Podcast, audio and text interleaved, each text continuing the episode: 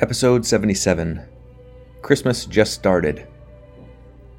Well, Merry Christmas to everyone.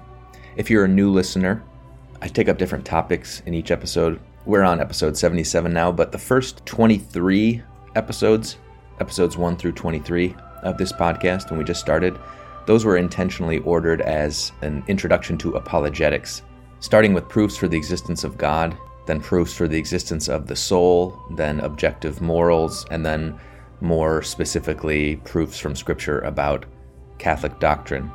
So if you're interested in an apologetics course, that's how this begins. But after that, it's kind of uh, miscellaneous, whatever I, I, feel like talking about. And today, I'll talk about how Christmas season just started, uh, you heathens who have been celebrating it since the day after Halloween.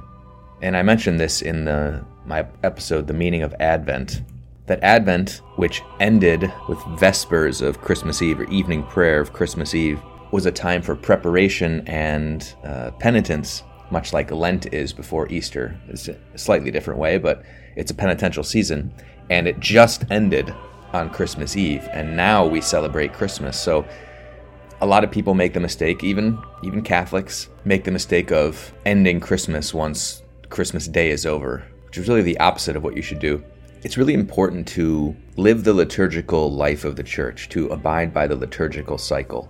And that means living both the feasts and the penitential times of the church because there's a, because there's a lot of wisdom in that. We have to trust in the wisdom of the church that has been living out the mysteries of Christ over and over for 2,000 years. This goes for even the feasts of saints. That's a really good thing to do to actually bring that into your home, to live the feasts, to celebrate the saints and also, of course, more importantly, to live the liturgical seasons, especially the liturgical seasons of Advent and Lent, which precede the two biggest feasts, the solemnities of the Church of Christmas and Easter.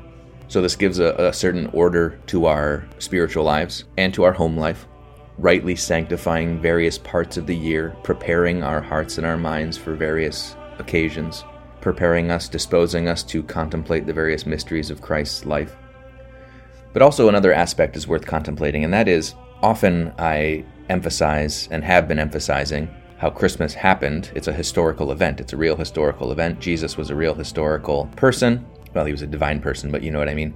He was a real person in history, born 2,000 years ago in a particular place with particular surroundings. So it's a, historical event, but also it transcends history. Now, what a lot of people of a liberal bent theologically say is that these mysteries they transcend history in the sense that they don't belong to history. Well, that's not true, and that's not what I'm saying. They, our Christian faith is rooted in history. If it didn't happen in history, then our faith is in vain. If Christ didn't come into this world, really, if he didn't die and rise from the dead, really, in history, then our whole faith is in vain. What I'm saying when I say it transcends history is that the mysteries of Christ's life are mysteries of the God man. They are actions of not only a man, but of a divine person. And in that sense, they transcend history because a divine person is not bound by history. And for this reason, not just at Christmas, stepping back from Christmas for a second, just thinking about every Sunday Mass or really every Mass, Christ really had his Last Supper and began his sacrifice and consummated it on the cross on a particular day in Jerusalem, right, 2,000 years ago. But every time we celebrate Mass, we aren't just remembering it, we're actually making it present again the real sacrifice of Christ is made present sacramentally in mystery again. We're not just remembering it. So that's what I mean when I say it transcends history.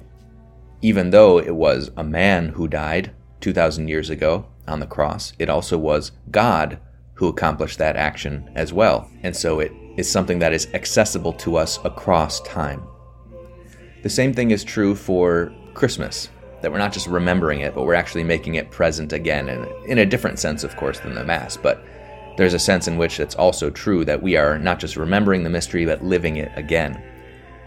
Another aspect to this actions of Christ transcending history is that that's why we celebrate a Christmas season, or more immediately, the Christmas octave, in which every day of the octave, octave meaning eight days, is celebrated as Christmas Day with the same solemnity. Now, not every day is a holy day of obligation. We don't go to we don't have to go to mass every day of the week, although it's something you ought to do if you can. But every day is considered Christmas Day, every day of this octave, because the profound mystery and the incredible joy of Christ's birth in this world is such that it can't actually be contained by one day in history 2,000 years ago. Not only is it celebrated annually, but also every year, that day is kind of spread out over eight of our days to show that this is something that really can't be limited and contained by one historical day. As we hear in Scripture, a thousand years are as a passing day for, for God, and that's what we mean here. When we celebrate an octave, it's to show that these mysteries transcend our understanding, transcend the limits of history. And so we celebrate them over extended periods of time to kind of imitate the eternal now that we expect, God willing, in heaven.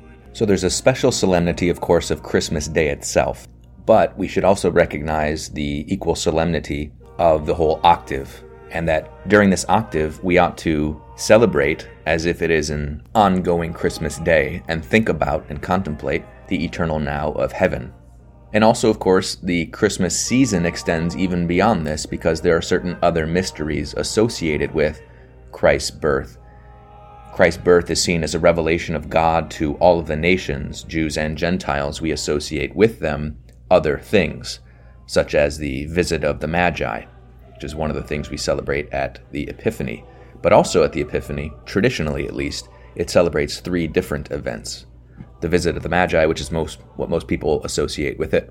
Also, Christ's baptism, in which uh, God the Father declares that this is his beloved Son. And thirdly, his first public miracle, which is the miracle at the wedding of Cana, when he turned all the water into wine. And so, because all of these things are elements of God's revelation to the Gentiles and to the people of Israel, the Christmas season encompasses everything up until the Feast of the Epiphany, and even arguably extending beyond that to the feast of the baptism of the Lord, because that, again, is one of the three events commemorated in the Epiphany, but it also enjoys its own separate feast. So, this is why it's important to meditate on the theological meaning of the season of Christmas, because it encompasses so many things and it's so rich theologically and historically that if we just limit it to one day, or even just the morning of Christmas Day, which is what most people do. You know, it's pretty typical for people to hear or for people to say, uh, so depressing that Christmas is over once they're done unwrapping the presents. And you can see, hopefully, with all of this other explanation, how superficial an understanding of Christmas that is. That that Christmas morning is just kind of the kickoff to the whole season of Christmas, which is filled with things to be celebrated and meditated upon. So I'll leave it there because I'll probably do episodes on those other events within the Christmas season.